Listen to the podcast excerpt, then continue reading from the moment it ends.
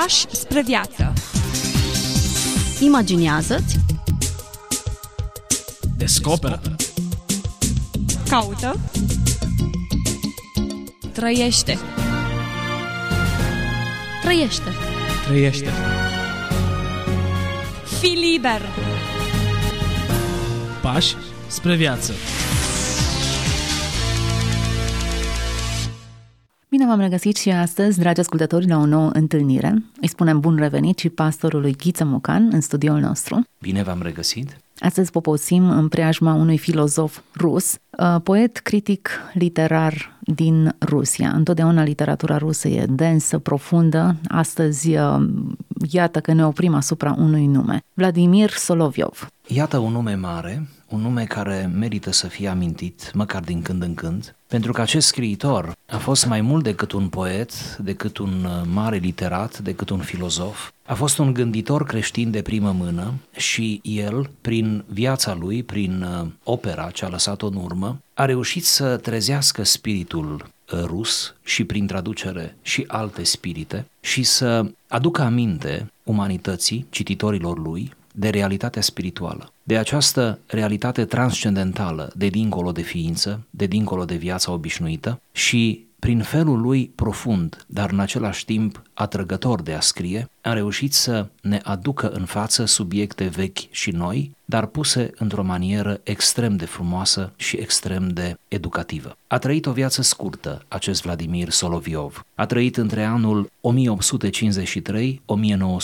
A trăit puțin în raport cu speranța de viață a timpurilor noastre. Cam 47 de ani. A fost mentorul direct sau indirect a unei pleiade de gânditori ruși de mare anvergură. A fost preocupat de o viziune holistică asupra vieții și a credinței, înțelegând omul în deplinătatea lui, nefragmentat, așa cum noi, tot mai mult, suntem obișnuiți în filozofia vremii, să fragmentăm sufletul de trup, să fragmentăm emoția de rațiune și așa mai departe. În centrul ființei, ca și în centrul creației, a existenței însăși, Vladimir Soloviov a reușit să-l plaseze prin cuvinte bine alese pe Hristos. Hristos, Dumnezeu și om, Hristosul care, iată, s-a întrupat pentru a noastră mântuire. Citatul pe care îl vom oferi ascultătorilor noștri în această emisiune este decupat dintr-o carte de mare succes a acestui autor, Temeiurile duhovnicești ale vieții, ce a fost publicată inițial în anul 1885. Ca să înțelegem cât de populară a devenit această lucrare, ea a avut parte de trei ediții în timpul vieții autorului. A fost, după specialiști, cea mai populară carte pe care a scris-o Soloviov, probabil și din cauza faptului că toate subiectele dezbătute în ea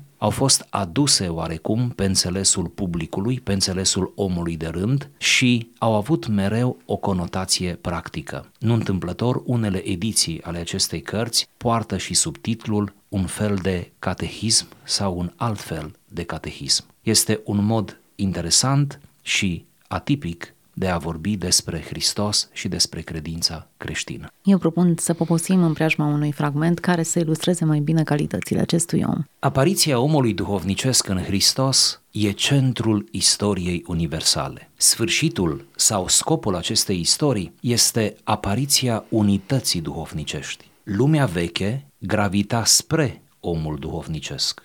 Lumea nouă gravitează spre umanitatea duhovnicească, adică spre acel Hristos să ia chip în toți. Galateni 4 cu 19. Acest scop e atins pe două căi, pe calea desăvârșirii personale și pe calea ameliorării relațiilor sociale. Dacă umanitatea ar fi doar o sumă simplă de indivizi egali și independenți, cea de-a doua cale ar fi de prisos. Pe măsura desăvârșirii persoanelor individuale, s-ar desăvârși și societatea alcătuită din ei. În realitate însă, între persoană și societate există o dependență reciprocă. Specia există în mod real numai în indivizi, iar indivizii există în mod real doar în cadrul speciei. Societatea se compune din persoane, dar și persoanele trăiesc doar în această adunare și pierd în singurătate. Umanitatea constă din oameni. Legăturile sociale fundamentale nu depind de arbitrariul personal. Din contră,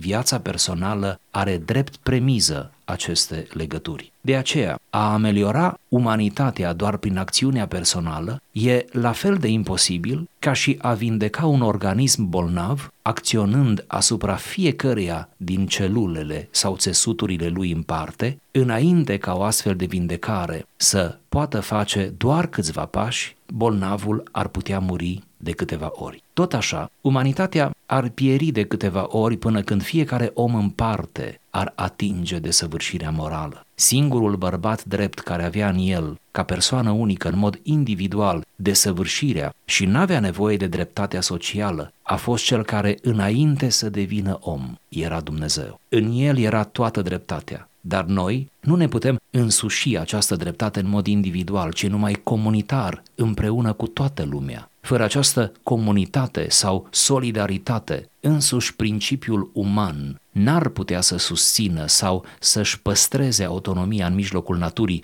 iar divină umanitatea ar fi cu atât mai imposibilă. În izolarea sa, omul individual ar fi înghițit de viața naturii. Numai omul colectiv poate lupta cu natura și se poate întoarce liber la Dumnezeu. Pentru a înfăptui renașterea întregii umanități, creștinismul trebuie să pătrundă nu numai elementele ei individuale, ci și sociale. Legătura divină-umană trebuie restabilită nu numai la modul individual, ci și colectiv. Iată un pasaj destul de dens pe care propun să luăm așa fragmentat. Primul strat pe care aș vrea să-l așezăm este contextul în care acest text a fost scris. Nu uităm că e o perioadă în care apar mai multe curente de gândire, iar aici e o perspectivă filozofică care încearcă să integreze individul în mai multe structuri sociale, politice, spirituale și să îl definească în raport cu aceste conexiuni. Suntem în perioada în care se scrie originea speciilor, în care lumea începe să gândească diferit. Și iată că individul, ca specie definit aici, cel puțin la un moment dat observam modul în care omul este asociat cu curentele de gândire din acea perioadă. Tocmai Evoluează sau este creat? era foarte îndrăgit în epocă pentru că deja științele naturale evoluaseră suficient de mult ca să permită gânditorilor să îndrăgească acest cuvânt și să particularizeze într-un fel existența omului pe pământ. Da, originea speciilor uh, scrisă de Darwin a influențat absolut tot ce se putea influența. De la Poate literatură. să vorbim despre Darwin. Ar merita o discuție. Dar ea, cred că această carte, acest manuscris, reprezintă cumva premisa de la care pornește Soloviov în acest discurs. Adică îi se adresează într-un anumit punct. Încearcă să ofere o replică, încearcă să ofere o perspectivă, poate chiar o alternativă la alternativele naturaliste din epocă, din vremea aceea. Să nu uităm, suntem la sfârșitul secolului XIX, cum spuneați. În perioada aceea multe s-au inventat, chiar și în planul ideilor. În perioada aceea se găsea într-un fel calea pentru ultima modernitate, dacă aș putea să zic, ca să evităm termenul de postmodern pentru moment. În perioada aceea deja se culegeau roadele evoluției științifice începute undeva în secolul XVIII. Suntem într-o toamnă a ideilor, într-o îmbelșugare a ideilor de tot felul și uh, gândirea rusă, bineînțeles că nu a putut să rămână pe tușă, să zicem așa, ci iată se aruncă cumva în această mare dezbatere. Noutatea și faptul pe care trebuie să-l observăm în această scriere și implicit în acest fragment este introducerea atât de elegantă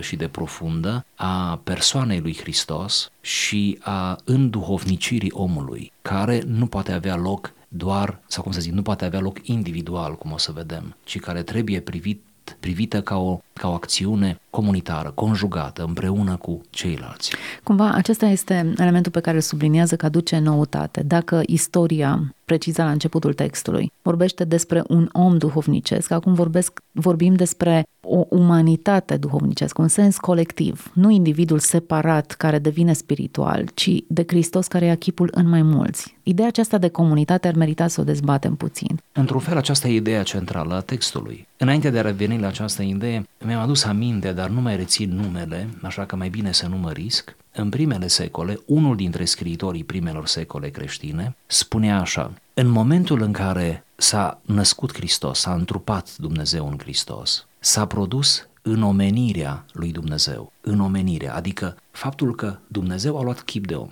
Faptul acesta deja s-a realizat, s-a rezolvat. El a venit la plinirea vremurilor după o atât de lungă așteptare, istoric vorbind. Dar, se întreba acel scriitor, ce urmează oare după înomenirea lui Dumnezeu? Și acum, dacă ar fi să creăm un pic de suspans cu această întrebare, ascultătorii noștri deja ar intui răspunsul. După înomenirea lui Dumnezeu, după ce Dumnezeu a făcut totul, pentru că nu se poate mai mult decât să cobor la om, acum este timpul ca omul să se îndumnezeiască. Ori noi trăim tocmai timpul acesta, timpul îndumnezeirii. Știu, uitându-ne la noi, la viața noastră, la poticnelile noastre spirituale, la căderile uneori ale noastre, nu suntem atât de entuziasmați că tocmai ne aflăm în această perioadă. Ne îndumnezeim sau ne îndumnezeiește cineva? Da, ne îndumnezeiește Dumnezeu cu, cu vrerea noastră. Uh-huh. Este o conlucrare. Dar uh, vreau să spun că, uitându-ne la evidențe, fie la noi, fie la ceilalți, poate mai mult la ceilalți, nu pare a fi așa, dar în realitate noi trăim timpuri binecuvântate, timp de îndumnezeire. Pentru că dacă Dumnezeu a făcut tot ce se cădea, tot ce trebuia făcut,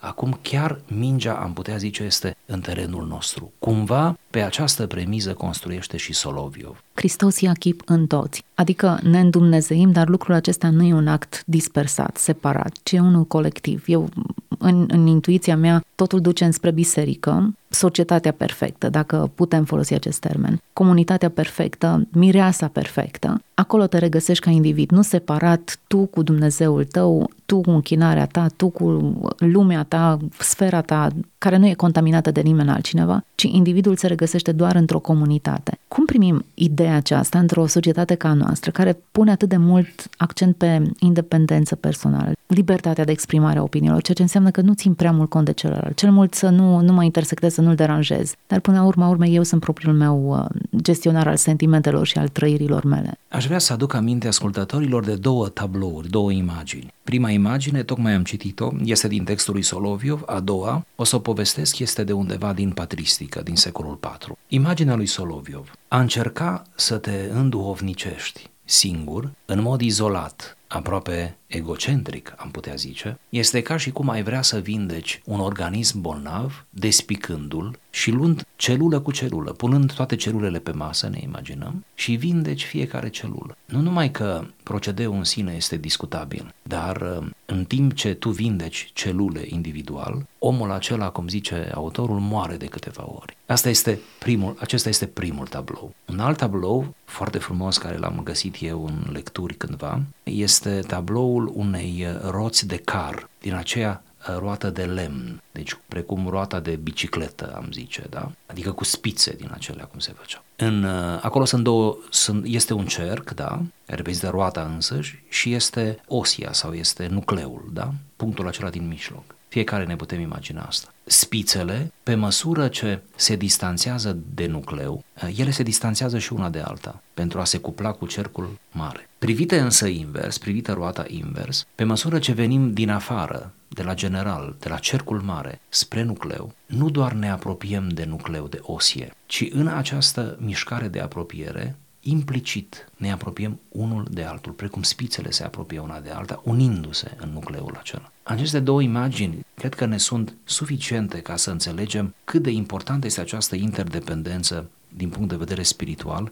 și să mai înțelegem că Aici nu se referă autorul la o unitate superficială, la, o, la un consens, la absența războiului, la, nu știu, toleranță, ci se referă la unitatea Duhului, o unitate spirituală, duhovnicească, oarecum atmosfera implicită a Bisericii lui Hristos. Aproape în optimismul său scriitoricesc, Soloviov suprapune biserica peste dimensiunea întregii societăți, întregii lumi și consideră că cu cât mai mulți sfinți, reali, vii, se adună la oaltă, cu atât mai multă lume cucerim pentru Hristos, aducându-i și pe ei, pe ceilalți care sunt indiferenți, aducându-i în această uh, părtășie spirituală. Interesantă ideea aceasta comunitară versus individuală. Dacă îl cităm pe el, în el era toată dreptatea, iar noi nu ne puteam însuși această dreptate în mod individual, ci numai comunitar, împreună cu toată lumea. Fără această comunitate sau solidaritate, însuși principiul uman n-ar putea să, să susțină sau să-și păstreze autonomia în mijlocul naturii. Adică vine Hristos, se întrupează, se înomenește, atât de mult iubește lumea încât vine și face lucrul acesta, lumea, sens colectiv, ca oricine, sens particular, crede,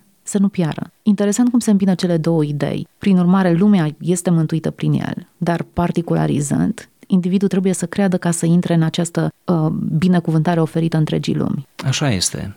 După cum ați observat, Soloviov aici are o idee genială, spunând că doar Hristos, fiind Dumnezeu, poate fi calculat luat în, în analiză individual sau poate să-și joace destinul de unul singur, el fiind unic. Iar noi putem să ne înfructăm din mântuirea pe care El ne oferă doar, doar împreună. Poate Interesant, că e... de unul singur, unic, dar în tot timpul asociat cu Tatăl și cu Duhul sigur, Sfânt. Tot sigur. timpul cu cineva, nu da. independent față de, de Tatăl. Da, da, tocmai imaginea aceasta a treimii, bine menționată, este de fapt o imagine pe care o coboară Hristos și o așează mai ales în rugăciunea din uh, Ioan 17, unde spune cum noi suntem una, ei să fie una. Deci, într-un fel, unitatea despre care tot vorbim aici în această emisiune este unitatea Sfintei Treimi. De altfel, când vorbim soților, să se înțeleagă, să se iubească, să se ierte, prin toate sfaturile care le dăm soților, nu facem altceva decât să le spunem fiți precum este Dumnezeu Tatăl, Fiul și Duhul Sfânt. Când învățăm, când învățăm pe părinți în relația cu copiii, nu facem decât, chiar dacă nu o rostim întotdeauna, triste că o rostim parcă tot mai rar, ni se pare prea teologic poate, dar cumva îi ancorăm în treime, îi ancorăm în această, în această unitate în diversitate, nu? În acest Dumnezeu unul și întreit. Noi ca familie, de exemplu familia mea, suntem uh, o familie. Asta pe de o parte, pe de altă parte suntem mai multe persoane, fiecare cu o individualitate proprie. E bine, cum se împacă acestea două decât în marea taina iubirii, taină în care excelează în mod sublim Sfânta Treime. Foarte interesantă analogia aceasta, adică unitatea din sânul bisericii, unitatea dintr-o familie. Nu este una conjuncturală, un club de snopi care se întâlnesc bazându-se pe diverse cre- da, criterii. Da, unul La toți ne place decât altul, exact. unul manipulându-l pe celălalt. La toți ne place muzica de un anumit stil sau un anumit tip de discurs. E ceva mult mai mult. Unitatea aceasta duhovnicească are de face cu o altă dimensiune și nu poate fi explicată. De aceea și unitatea din sânul unei familii, cum ați menționat puțin mai devreme, are de face cu o altă dimensiune care ține de ceva nevăzut și pe care lumea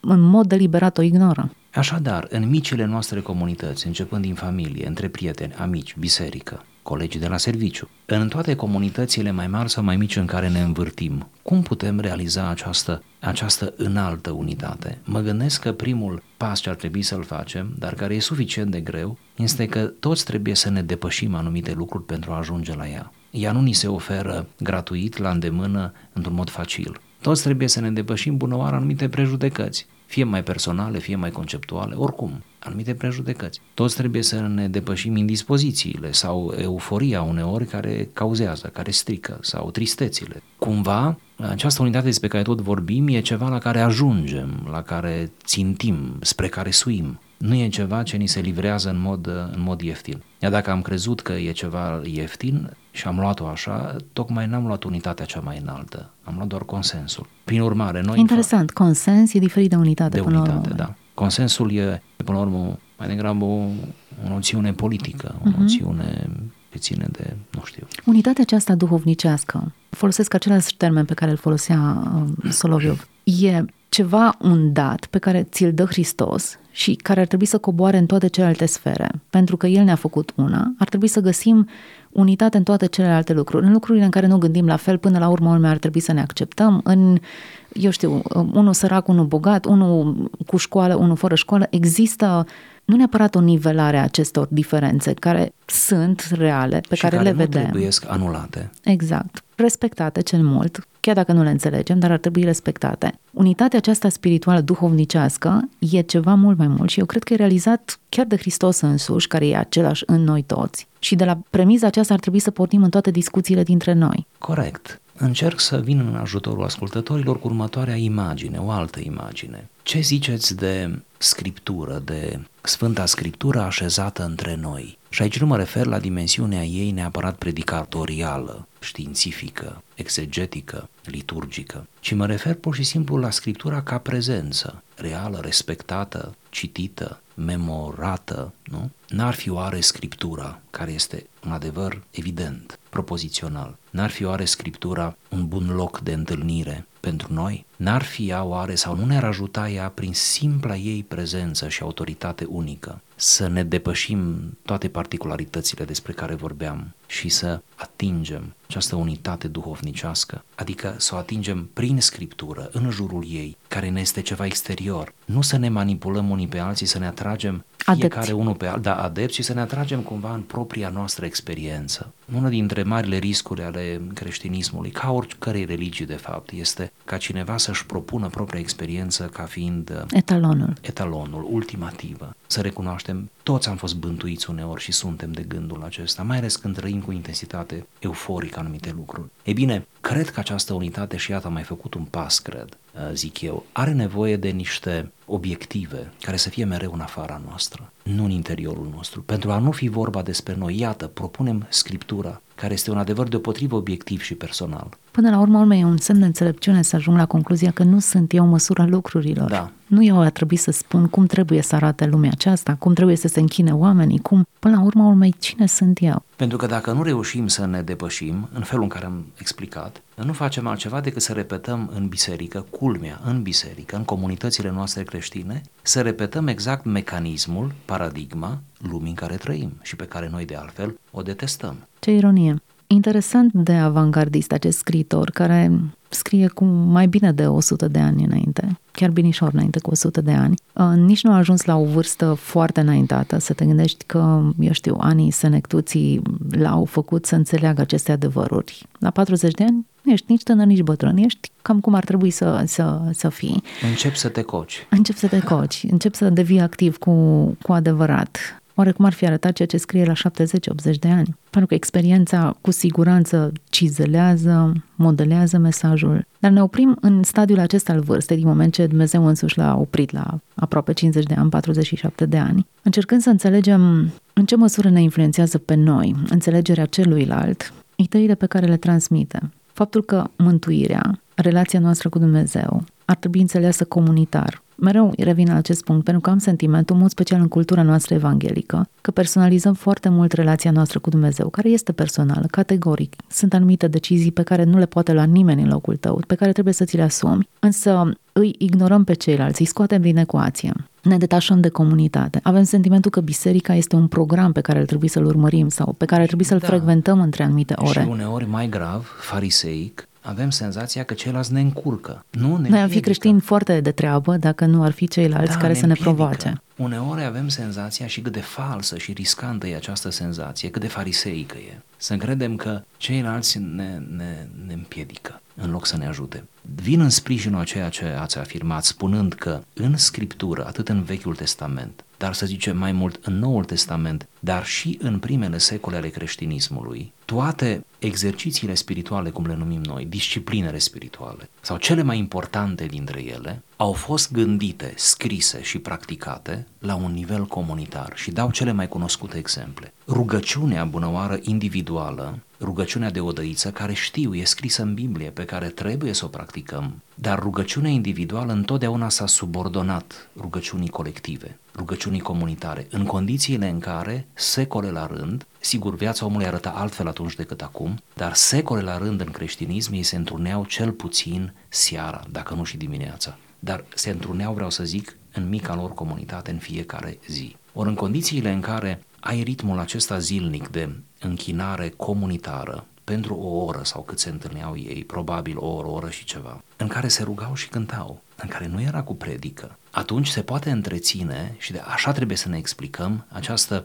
prevalență a rugăciunii comunitare. Senzația așa mea este în mediul neoprotestant în care mă mișc, că am pierdut savoarea aceasta, am pierdut-o, a rugăciunii comunitare. Apoi, lectura scripturii, lectura textului sacru, nu era individuală și pentru motivul că, sigur, în vremea aceea puțin știau carte, dar chiar după ce au știut carte oamenii în modernitate. Creștinismul de factură istorică, chiar după ce oamenii s-au înmulțit cei cu carte, totuși prevalează lectura comunitară. Lectura unuia dintre noi, nu contează cum se numește el, nici nu contează de unde citește din scriptură, dar citește cu glas. Psalmii aproape toți au fost transformați în rugăciuni. Au fost unii dintre ei versificați. Mai mult sau mai puțin reușit din punct de vedere literar, dar nu despre asta vorbim aici. Au fost cântați, mai mult sau mai puțin atrăgător. Nu întotdeauna polifonic, de acord. Se poate discuta cu lux de amănunte despre muzicalitate, despre literatură. Dar ce, ce ne interesează pe noi este că uh, Scriptura a fost un bun sau cum să zic, un dar al comunității. Mai ales în perioada în care nu, nu se știa carte și, și după ce s-a știut multă vreme pentru că nu și-au permis să-și cumpere Biblia care nu era atât de ieftină și se găsea greu. Atâta scriptură au avut ei cât au memorat la biserică. Dar au putut să memoreze pentru că de obicei se întâlneau cu același, aceleași texte în fiecare an, se reluau în fiecare an, ceea ce a însemnat enorm de mult pentru procesul de asimilare a textului și reușeau să se bucure prin auzire, prin, da, prin lectura altuia și ei stând și auzind și memorând și repetând pe drum spre casă această dimensiune comunitară și încă ceva, milostenia. Nimeni nu spune că un creștin să nu facă milostenie în mod individual, să nu știe stânga ce face dreapta. Sunt momente de felul acesta pe care nu trebuie să le cauți, ele ți în cale, totul e să fii pregătit cu inima. Dar milostenia cu adevărat este milostenia comunitară. Este acea milostenie pe care o facem cu toții, care ne angajează pe toți, în care fiecare pune puțin și din puținul fiecăruia se face mult, se face poate de ajuns, se face poate peste nevoia respectivă. Pentru că dacă, și acum le reiau, rugăciunea, scriptura și milostenia nu ne unesc, dacă nu ne aduc împreună, dacă nu ne deschid ochii asupra celuilalt, atunci înseamnă că nu le-am înțeles până la capăt. Nu zic că nu facem bine ce facem, spun doar că nu le savurăm în mod deplin. Iată ce discutăm noi într-un context postmodern, în care individul primează, ceea ce îmi doresc eu contează, poate prin structura societății și a modului în care suntem împărțiți acum, uh, sunt cu telefonul meu, tableta mea, lumea mea, cercul meu de prieteni, inclusiv în conceptul de multinațională. Ești acasă și faci home office, lucrezi de acasă, te conectezi programat cu alți oameni, dar ești tu de sine stătător. Ei bine, în acest context, noi mutăm discuția uitându-ne la origini și la faptul că omul este creat să trăiască în, în comunitate, că izolarea aceasta duce la alienare, că însingurarea aceasta naște derapaje pe toate planurile și că nu ne face bine deloc să ridicăm ziduri între noi, ce ar trebui să înțelegem ce înseamnă unitatea. Și că oricât de paradoxal ar suna, sau de forțat pentru unii, refuzându-ne binecuvântările comunității, riscăm să nu mai ajungem la Hristos, oricât de paradoxal ar părea. Riscăm să ne pierdem mântuirea, poate să ne pierdem chiar mințile, să ne pierdem liniștea, să ne pierdem speranța. Priviți, vă rog, în societatea în care trăim, la statisticile îngrijorătoare legate de bolile mintale, tot felul de boli mintale, de o noutate uh, uluitoare, nu? Priviți, vă rog, la câte simptome uh, au oamenii activi din, din vremea noastră, oamenii la vârsta lor cea mai bună, să zic așa. Priviți cum uh, nu se mai regăsesc uh, semenii noștri și mă refer la acei semeni noștri care au făcut școală, care au evoluat la serviciu, care au atins un nivel de venit mulțumitor, la oameni care trăiesc în lumea reală și care au atât de mari uh, zbateri și frustrări în planul acesta emoțional, spiritual, nu știu de unde să le apuce și, bineînțeles, în uh, epoca noastră, cum e obiceiul, se duc la psiholog. Nu vreau să vorbesc de rău de psihologie, doar am făcut această remarcă ca să vedeți cum ni se înmulțesc cabinetele de psihoterapie și cum devine deja o afacere tot mai profitabilă. Dar nu mă leg de știința în sine. Da. Suntem la finalul acestei discuții. Ne-am propus astăzi să vorbim despre un filozof și scriitor rus, Vladimir Soloviov, Temeiurile duhovnicești ale vieții a fost uh, cartea după care am pornit noi în discuția noastră. Un fragment în care am vorbit despre unitate, unitatea duhovnicească, despre comunitate, individ și modul în care acesta se regăsește în cadrul unei comunități. Ne oprim astăzi aici, continuăm discuția într-un alt episod, însă sper că v-am provocat să vă gândiți, să analizați și să descoperiți noi punți înspre ceilalți. Dumnezeu să vă vorbească în continuare. Să fiți binecuvântați!